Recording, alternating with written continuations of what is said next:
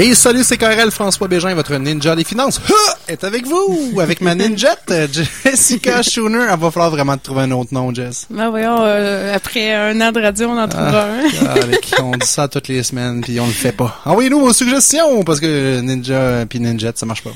Hey, c'est KRL, j'espère que vous êtes en forme. François Bégin est avec vous pour l'émission Entraîne tes finances. En ce 14 juin, on a deux euh, invités avec nous cette semaine. On a Maître Stéphane Pagé, qui est avocat, et on a également Sylvain Paquette, euh, qui va nous parler de bureau de crédit tout à l'heure. Ça va être très intéressant. Ben oui.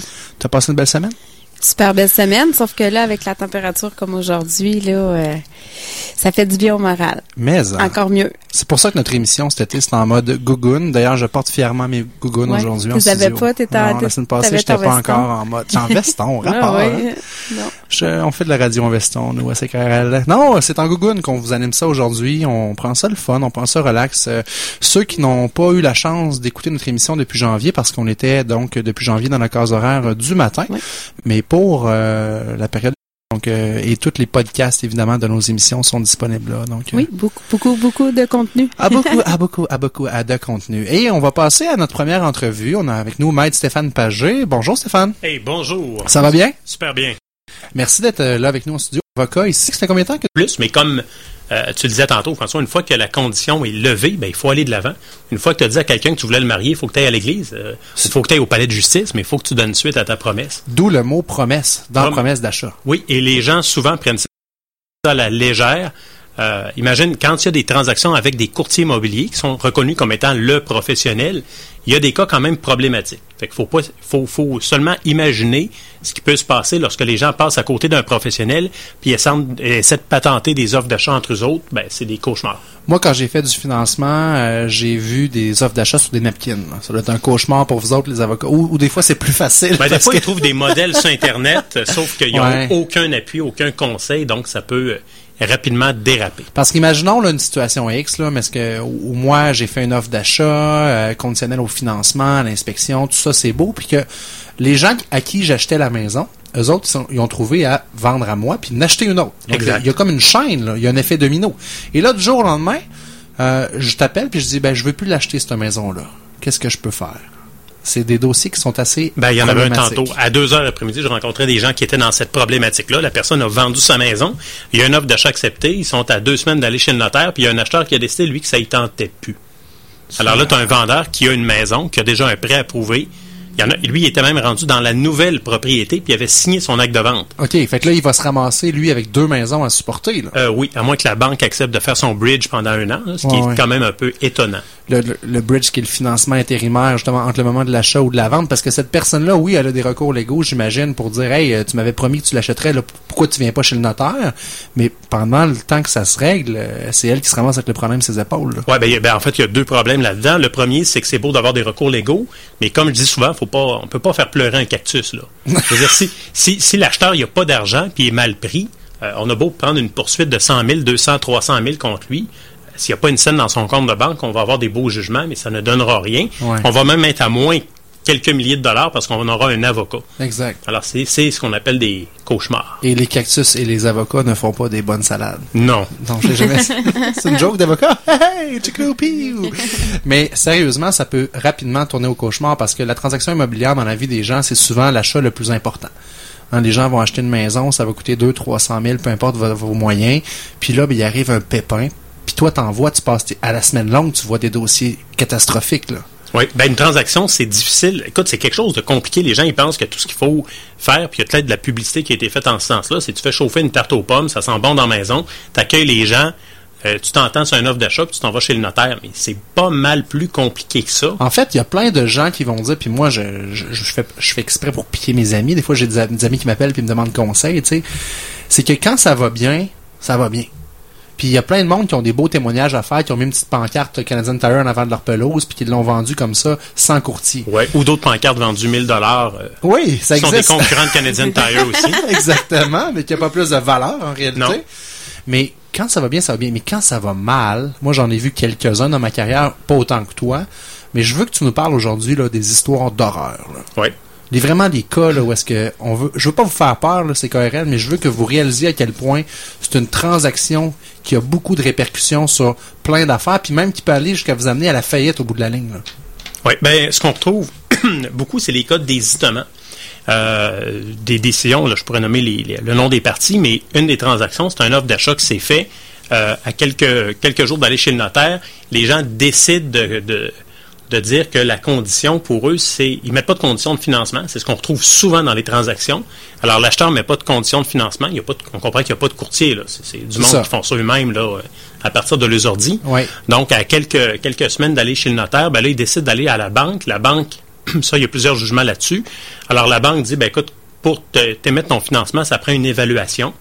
Et là l'évaluation ben ça passe pas ça leur prend du cash, ils peuvent plus acheter, Exemple, ils veulent se retirer de l'offre d'achat. OK. Exemple, moi, j'achète une maison à 250 000, euh, pas de clause de financement, Finalement, je m'en vais voir ma banque. La banque dit, OK, on a besoin d'envoyer un évaluateur pour voir la valeur marchande, c'est vraiment de 250 000. Puis là, oups, l'évaluateur revient en disant, elle vaut 225 ta maison. Oui, donc ça prend du cash. Le 25 000 entre les deux, la banque me le financera pas. faut que je l'aille dans mon porte-monnaie puis que je le mette sur la table. Oui, et comme au Québec, on a malheureusement un des endroits où les gens ont les taux d'endettement les plus élevés, les taux d'économie les plus bas et les, les taux d'imposition les plus élevés, ben, les chances de trouver de l'argent comme ça, c'est t'es aussi chanceux que de trouver une, une bague d'émeraude dans une boîte de Cocker Jack.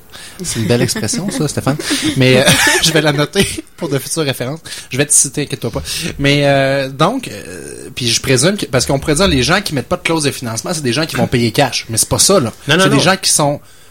Attends, j'allais dire des mots méchants mais peu instruits, ça serait un beau, un beau mot, ou qui sont ignorants de la ils connaissent pas le domaine. Ils connaissent pas, pas, pas des gens qui sont frauduleux, c'est pas des gens qui sont niaiseux, c'est des gens qui sont éduqués, mais ils connaissent pas ça. L'idée de base, c'était de dire, ben écoute, le vendeur va sauver une commission, ce qui est pas vrai. L'acheteur va sauver une commission alors qu'il n'en paye pas quand il achète une maison. Donc, les gens veulent économiser. Et là, ben, quand tu connais pas quelque chose, la seule chose qui te préoccupe, c'est le prix. Alors, la négociation, elle porte sur le prix. C'est tellement vrai. Et toutes les conditions accessoires, mais qui sont importantes, financement, vérification, inspection, date de prise de possession, puis je pourrais en nommer des dizaines, ben ça, c'est secondaire. Donc, les gens ne, ne s'entendent pas là-dessus. Puis, à un moment donné, euh, à quelques semaines de notarié, ils disent, ah, c'est vrai, il y a peut-être de quoi d'important. Donc, avoir de l'argent pour acheter. Puis dans ton cas que tu nous parles, qui a manqué de l'argent sur ton inspection, il s'est passé quoi? Ben, ce qui s'est passé, c'est une catastrophe. C'est que les gens, le vendeur a pris panique, il a, envoyé une mise en demeure à l'acheteur en disant, écoute, tu peux pas te retirer de ça. Tu as une offre d'achat signée. Sans condition de financement. Effectivement. Alors, légalement, l'acheteur ne pouvait pas se retirer. Donc, le vendeur a supporté la maison pendant encore des mois et des mois pour la remettre en vente. Une fois qu'il l'a remis en vente, ben, il a perdu de l'argent. Et là, ben, il a poursuivi les acheteurs pour obtenir réparation, donc perte sur la valeur de la revente, les intérêts, les frais engagés. Sauf que là, rendu là, il faut espérer aussi que l'acheteur ait de l'argent dans son compte pour honorer le jugement. donc, c'est un an, un an et demi de stress, d'angoisse, de frais, de frais d'avocat pour finalement essayer de réparer ce qui aurait pu être fait dès le début. Puis ça, c'est des histoires que j'entends souvent. Euh, je pense à ma belle-mère qui, a acheté un immeuble à un moment donné, puis euh, il y était trois copropriétaires. Puis il y avait, je me souviens pas c'est quoi exactement, mais dans les fondations, il y avait besoin de réparer quelque chose. Puis ça aurait coûté, mettons, là, 15 000 divisé en trois, on n'en parle plus. Là, il y a des gens dans les trois qui se sont opposés à ça. C'est allé en cours. Tout le monde avait ses avocats. Donc, les frais d'avocat fois trois. Mm-hmm. Finalement, le juge a réglé hors cours après un an de procédure puis tout ça. Puis le juge a dit, ben écoutez, ils se sont tous entendus en disant, ben prenez le 15 000 puis divisez-le en trois. S'il avait fait ça depuis le début, il serait avoir le même résultat, moins les frais juridiques qui sont qui ont été encourus là-dedans. Exactement. des fois, c'est un petit peu les, pas les mentalités, mais on dirait que les gens, ils, je sais pas, là, sont, ils s'obstinent puis ils pensent avoir raison. Des questions de principe. Des questions de principe. ça, ça, coûte cher. Ça coûte cher. C'est pour ça que chez nous, on refuse à ça. On, demande aux gens d'abord quand ils viennent te voir puis sont, puis on comprend qu'ils sont angoissés, ils sont nerveux, c'est beaucoup d'argent en jeu. Je lui dis, écoutez, pensez-y un peu, respirez au moins cette nuit je lui donne les conseils, puis je lui dis, écoutez, demain, on va se reparler, puis on verra ce qu'on peut faire, puis on essaie de trouver une solution à l'amiable, parce que sinon, financièrement, ces gens-là euh, vont dépenser plus en avocat qu'en réel. Ben Alors, on préfère mettre l'énergie lorsqu'il y a des dossiers d'importance, d'envergure qui doivent être faits, pas de dépenser 10 000 d'avocat pour un dossier de 20 000. Parce que les gens n'ont pas la connaissance, puis ils savent pas combien ça peut leur coûter cher d'aller en cours. Souvent, les gens vont vouloir euh, aller rechercher, je vais me battre jusqu'à la fin, mais au bout de la ligne, ça coûte plus cher, ou ça coûte cher les frais quand même là, pour... Euh, Fait que c'est pour ça qu'une entente à l'amiable, c'est toujours, il faut appeler un peu sur son orgueil, mais. Oui, et là encore là, il faut laisser. être deux. Ben, Comme on ça, dit, là, pour les- danser le tango, il faut ça, être deux. Donc, c'est sûr que si l'autre partie se braque, euh, on n'est pas aidé. Mais il y a des fois où, évidemment, ça vaut la peine de défendre nos droits parce qu'il y a des gros enjeux. Fait que de défendre nos droits, d'aller de l'avant, ça vaut la peine. Mais il y a des fois où on dit aux gens, écoutez, parlez-vous, ou, ou nous, on va faire l'intermédiaire, mais on va essayer de trouver quelque chose euh, dans votre intérêt à vous.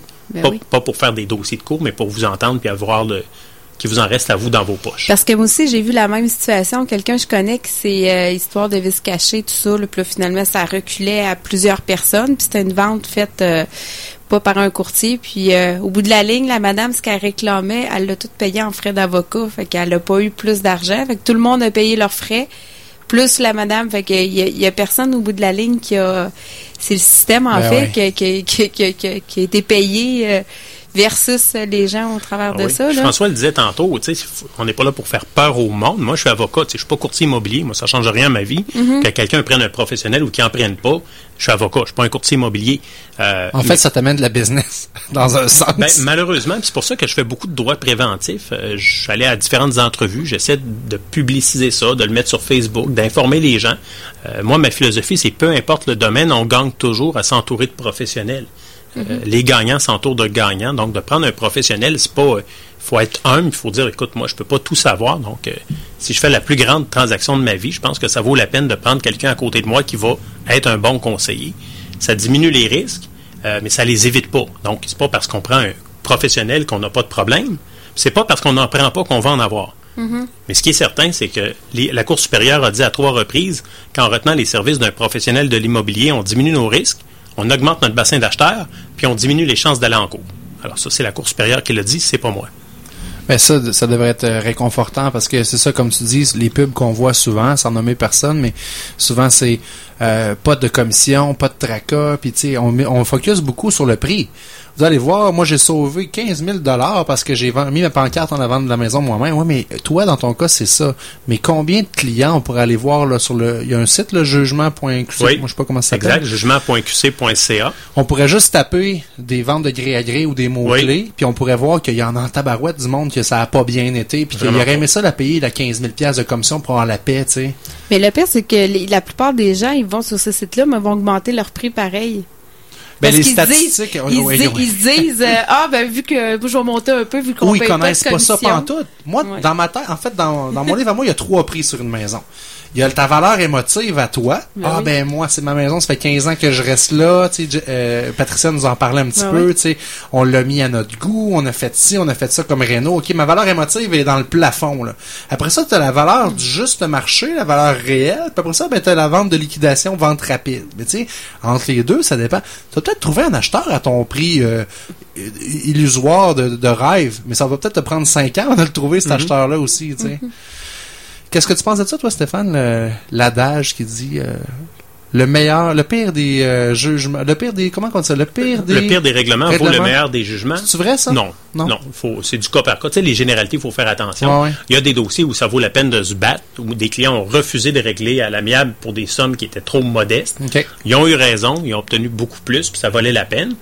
Il y a des cas, évidemment, où une entente euh, est bienvenue, mais ce qui est sûr, c'est qu'il faut toujours au moins essayer de se parler entre Ouais. personnes. Les gens, avant de mettre trop d'émotions là-dedans, les gens peuvent se parler. S'ils réussissent pas entre eux, par avocat, il faut faire une tentative aussi. C'est pour ça que dans des mises en demeure, j'écris souvent, écoutez, à défaut de nous transmettre la somme ou de prendre une entente dans le même délai, mes clients sont ouverts à une discussion. On essaie de la régler. Si les deux parties sont raisonnables, habituellement, on trouve le juste, le, le- le- le juste prix ou la juste indemnité. Quand il n'y a rien à faire, ben là, si l'enjeu en vaut la peine, on va aller devant la cour. Si on est à 18, 19, 20 000, ben là, les, les petites créances sont à 15. On va recommander aux gens d'aller au- à la cour des petites créances, des accompagner, mais de pas de dépenser un avocat pour euh, Ça, vous pouvez les accompagner dans ce temps-là. en termes de conseils, donc on peut préparer les mises en demeure, préparer le dossier, puis les conseiller pour l'audition. Ok. Donc, c'est évidemment que c'est des frais qui sont beaucoup moins importants, mais qui leur permet qu'ils en restent dans le poche et non pas des données euh, Un à peu des de coaching aussi, ou savoir quoi dire, quoi pas dire en cours. Des fois, tu te mets le pied dans la bouche parce que tu, tu penses que c'est même ça marche, puis des fois, c'est juste par manque de connaissance du système Exact. judiciaire. Puis focuser sur ce qui est important à dire, en Ouais. disant c'est pas, vous n'allez pas rencontrer votre faits, vie, là. là, vous Ouais. avez deux heures. Ouais. À vos petites croyances, à vos petites créances, vous avez deux heures, donc vous avez, vous pouvez pas partir là puis raconter toute votre vie. Donc, vous avez un temps limité. Fait que c'est d'être pertinent sur les éléments essentiels pertinents pour gagner votre cause. Parlons d'un autre cas. T'en as amené quelques-uns? Oui, ben, il y avait des cas de mort violente. Ça, c'est toujours triste. Et c'est Oh. un cas qui a fait euh, jurisprudence, qu'on a vu dans les journaux. Euh, c'est quelqu'un qui a mis en vente une propriété par un courtier immobilier. Il y avait eu une mort violente dans la maison. Le courtier a dit, écoute, dans la déclaration du vendeur, il faut en parler. Il faut le dire. Il y a une question qui dit, à votre connaissance, y a-t-il déjà eu mort violente dans la maison, suicide? La personne avait dit, non, non, moi, je veux pas. Fait que le courtier immobilier a refusé de prendre le dossier. C'est une ancienne étudiante à moi. Et euh, la personne a mis ça en vente directement, donc sans courtier Sans le déclarer. sans le déclarer. Et finalement, euh, il a réussi à... Il n'a pas vendu, il est revenu à un courtier, il l'a toujours pas déclaré. Finalement, il l'a remis en vente lui-même, puis il a trouvé des acheteurs, donc il a vendu la propriété. Malheureusement, ces gens-là, c'était quelque chose qui était sensible pour eux. Ils ont découvert qu'il y en avait eu, finalement, et ils ont poursuivi en annulation de vente et en dommages. Wow. Donc, en dommages punitifs. Ils ont eu raison. Malheureusement, ils n'ont pas touché une scène. Cette personne-là euh, avait fait ce qu'il fallait pour ne pas payer, semble-t-il. Alors, les gens n'ont rien touché, fait qu'ils sont toujours dans leur maison, à moins qu'ils l'aient liquidé. Ils sont toujours dans leur maison qui est devenue un cauchemar et euh, ça n'a pas bien fonctionné. Wow. C'était une vente sans courtier immobilier, donc évidemment que la, la déclaration ne disait rien. Parce que c'est ça. Légalement parlant, quand euh, vous vendez votre maison avec un courtier immobilier, le courtier est obligé de faire en- remplir ce qu'on appelle une divulgation du vendeur. Oui, Ce qu'on appelle dans le marché la DV. La divulgation du vendeur, il y a plusieurs questions qu'on pose là, dont cette question-là, qui est très importante parce que il y en a que ça dérange pas. Il y en- c'est pas une maison sur trois qui a, qui a ça, mais mettons que tu tombes sur la maison qui a eu quelque chose de même dedans, ben moi je voudrais acheter en toute connaissance de cause. Que tu c'est pas une question d'être superstitieux ou pas, c'est une question de dire, regarde, ça affecte la valeur de revente. Ah oui, parce puis que- les morts violentes, ça peut être aussi des carnages, des tueries, des, des, des meurtres qu'il y a eu. Et ça lui tente pas d'être étiqueté certains comme étant j'ai la maison de la rue où il y a eu euh, un meurtre en série. ou la maison du descente. du coin ou telle affaire parce que justement euh, aujourd'hui avec internet tu peux googler une adresse puis euh, tu peux avoir accès à bien de l'information qu'avant Oui. on n'avait pas nécessairement Exactement. ne serait-ce que tu as un feu dans cette maison là tu sais c'est important de savoir ça aussi Ah, mais ça, c'est un autre cas que j'ai euh, Ah présentement à traiter. C'est une maison qui avait été... Ça, c'est malheureux aussi. Un- les gens qui ont acheté la maison, ils avaient tout vérifié. Là. Mon client, c'est un, monsieur très rigoureux. Ils ont fait la vérification. Puis au moment où ils ont décidé de, de réaménager le, le- le foyer au sol, ils ont ouvert. Et là, c'est calciné. Écoute, les planches, les lisses de pourtour, solives, c'est noir, noir, calciné. Donc, il y a eu un incendie. Puis là, ils se ramassent avec une maison où ça tient le bout, mais c'est assez... euh, structurellement c'est pas rassurant. ouais c'est ça c'est pas rassurant d'avoir des pièces calcinées partout dans le sol. et là ça n'a pas été déclaré? Euh, non, il y avait une question qui disait à votre connaissance, y a-t-il ou y a-t-il déjà eu une incendie? La réponse était non. Les vendeurs immédiats probablement ne le savaient pas, mais les anciens le savaient. Ils ont demandé un permis de construction à la municipalité dont la cause était incendie. Oh Disons que les autres, ils vont être moins chanceux avec nous autres. fait que là vous êtes là-dedans en ce moment là. Oui. Mais dans un cas comme ça, faut-tu, est-ce que la personne peut poursuivre pas l'ancien euh, propriétaire, mais le, le deuxième? ouais c'est bon ça comment ça Oui. marche? Ex- Excellente ou question. il est obligé de passer par l'ancien? C'est un choix qu'on a. Euh, donc, le, le- mon client, mes clients auront le choix de poursuivre directement les vendeurs immédiats et les vendeurs immédiats auront le choix de poursuivre leurs anciens propriétaires. Je peux également choisir de poursuivre directement les anciens propriétaires. Le défi dans des cas comme ça, puis je parle pas de mon cas, mais de façon générale, c'est que si malheureusement la personne que tu choisis de poursuivre, mettons la case 2, là, elle est derrière la personne qui t'a vendu, si cette personne-là est insolvable ou euh, est incapable de payer, ben là, tu te ramasses avec une seule personne. La garantie légale, que les gens le savent ou le savent pas, euh, l'incendie existait, donc il y a un vice de construction, un vice caché au moment de l'achat. Donc les vendeurs, même s'ils ne le savaient pas, ils sont responsables. Et s'ils veulent se revirer contre leur ancien propriétaire, c'est libre à eux. Alors on a le choix de poursuivre les deux anciens ou d'en sui- d'en poursuivre juste un, l'immédiat, ou d'aller deux derrière. Dans ce cas-là, on va vers les deux. euh, puis les médias si tu avais choisi de poursuivre uniquement lui lui peut se revirer après puis poursuivre le numéro 2 Exactement. Oui. Ça m'amène à te poser la question parce que ça, c'est quelque chose qui est mal compris dans le marché, le fameux vice caché. Là. Un vice caché, en réalité, là, souvent, c'est que c'est caché aussi au vendeur. Le vendeur, il ne le sait pas nécessairement tout le temps. là. Dans bien des cas, ils ne savent pas. Parce que si tu euh, intentionnellement caches quelque chose, ça, il y a un autre nom pour ça. C'est un- Le dol. Le dol. Oui. Bon. C'est quoi la différence entre un dol et un vice caché? je Oui, ben la, la- la garantie, quand on achète une maison, ce qu'on a à prouver, c'est qu'il y a un problème qui existait au moment de l'achat, que ce problème-là était inconnu, donc on ne le savait pas, qu'il existait lors de l'achat, qu'il est grave, mais aussi euh, que le problème est caché pour l'acheteur, pas caché par le vendeur, caché ça. pour l'acheteur. Donc, c'est quelque chose qui, pour l'acheteur, n'était pas apparent. Donc, même en procédant des vérifications, un examen prudent, l'acheteur n'aurait pas pu constater les problèmes. Le vendeur répond souvent, oui, mais moi, je ne le savais pas. on dit, écoute, tant mieux, tu es, quelqu'un de bonne foi, tu es honnête, mais tu dois indemniser pour les réparations quand même au bâtiment. Si le vendeur le savait, là, il est responsable en plus des troubles, des ennuis, des inconvénients, des pertes de temps. Le DOL, on va souvent l'invoquer dans des cas de vente sans garantie légale au risque et péril de l'acheteur. ça, dans ce temps-là, il n'y a pas de recours, je présume? Il y a le recours de dol. C'est-à-dire que le vendeur, on ne peut pas poursuivre sur la base du vice caché parce que le vendeur ne le savait pas. Et donc, on, il n'a pas donné de garantie, donc la garantie n'existe pas. On peut poursuivre en dol, donc invoquer que le vendeur savait qu'il y avait un problème, qu'il nous a intentionnellement induit en erreur. C'est de la fraude. C'est quasi frauduleux. Oui. Les, jugements disent c'est comme de la quasi-fraude. C'est pas criminel, mais c'est immoral, donc une intention de tromper quelqu'un. Et là, on dit c'est pas c'est pas sur la garantie légale, c'est pas par la garantie d'achat qu'on va se baser, c'est sur l'obligation de bonne foi au moment de la naissance du contrat. Donc, on dit que le contrat, il est nul parce que le vendeur nous a trompés. Mais le DOL, c'est plus large que juste les vis cachés. Fait exemple, euh, François, tu achètes une compagnie, le vendeur te déclare que le chiffre d'affaires annuel, c'est 200 000 pièces puis au fond, il a fait des faux documents, puis que c'est pas 200 000, c'est 120 000. Ça, c'est un cas de DOL. Mhm. Fait que le DOL, c'est plus large que le vice caché. Mais c'est plus difficile à démontrer. Donc, ça protège les gens qui achètent sans garantie légale d'une certaine façon. On verra pas sur un contrat vendu sans garantie légale et sans garantie de dol. Les gens ne vont pas pousser ça jusque-là. C'est impossible. Oui. Parce que là, on parle vraiment, c'est légal. Oui. Fait que, au moins, ça rassure les gens. Mais toi, tu penses quoi de ça, une vente sans garantie légale? Ben ça dépend. Euh, moi, je connais des circonstances où ça se justifie. D'abord, euh, tout le monde a le droit. C'est le code civil dit qu'on a le droit. On vend avec la garantie, mais on peut la diminuer ou l'exclure. Fait qu'on peut dire tu as une garantie pendant un an à partir du moment de la vente. On le voit pas souvent, mais ça pourrait se faire. On peut dire tu as la garantie légale complète, mais je t'en donnerai pas sur des infiltrations d'eau au sous-sol. C'est une maison de 75 ans, c'est une, une, fondation en, en Je sais qu'il y a déjà eu des problèmes dans le passé, je le déclare à mon acheteur, mais je dis, garde, tu as une garantie, mais elle s'applique pas à ça. Exactement. Fait que ça, on a le droit de le faire. On voit des cas aussi de personnes âgées ou des successions, des gens qui sont qui sont âgés puis qui disent, écoute, nous autres, on, on veut plus de problème, là. Fait que vérifiez tout ce que vous voulez, emmenez qui vous voulez, faites ce que vous voulez, mais nous autres, après ça, on veut plus rien savoir. Ça, c'est les cas traditionnels. Il y a des gens qui ont écouté beaucoup d'émissions de télévision puis qui sont plus nerveux, donc des émissions comme La Facture, euh, JE et autres, puis ils disent, nous autres, on veut pas être aux prises avec des poursuites dans 20 ans, fait qu'on vend sans garantie légale.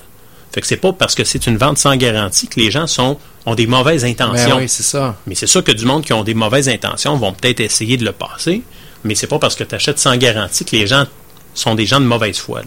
En terminant, Stéphane, il nous reste une minute. J'aimerais vraiment que tu donnes euh, les conseils, les recettes du pro pour euh, que ça se passe bien en immobilier. Et en une minute? Ben, une minute. Et mon Dieu, euh, la recette du pro, c'est de prendre un professionnel, hein, c'est de s'entourer avec un, pour l'achat ou la vente d'une maison. Même comme acheteur, on, on, peut prendre un courtier immobilier. C'est des gens qui sont aguerris. c'est de voir avec des gens avec qui on a confiance. Donc, que ça clique. Écoutez, il y en a 1200 ou 1300 dans la région de Québec.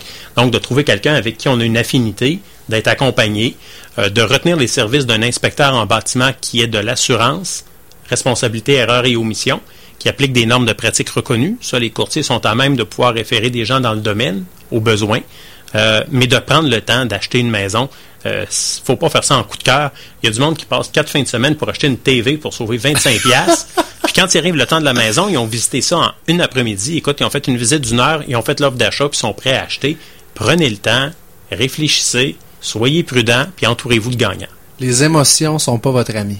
Pas dans ces cas-là. Stéphane Paget, un gros merci. On peut te rejoindre? À quel numéro? À Québec, au 622-6699 et très facile sur Facebook à Stéphane Paget, avocat, ou Bouchard Paget Tremblay. C'est les deux pages Facebook, donc où on peut nous rejoindre. Un gros merci, c'est très intéressant, puis il va falloir te réinviter parce qu'il y a bien d'autres affaires que tu aurais pu nous jaser. Ça déboule vite. À la prochaine, on se reprend une petite pause et on vous parle dans trois minutes.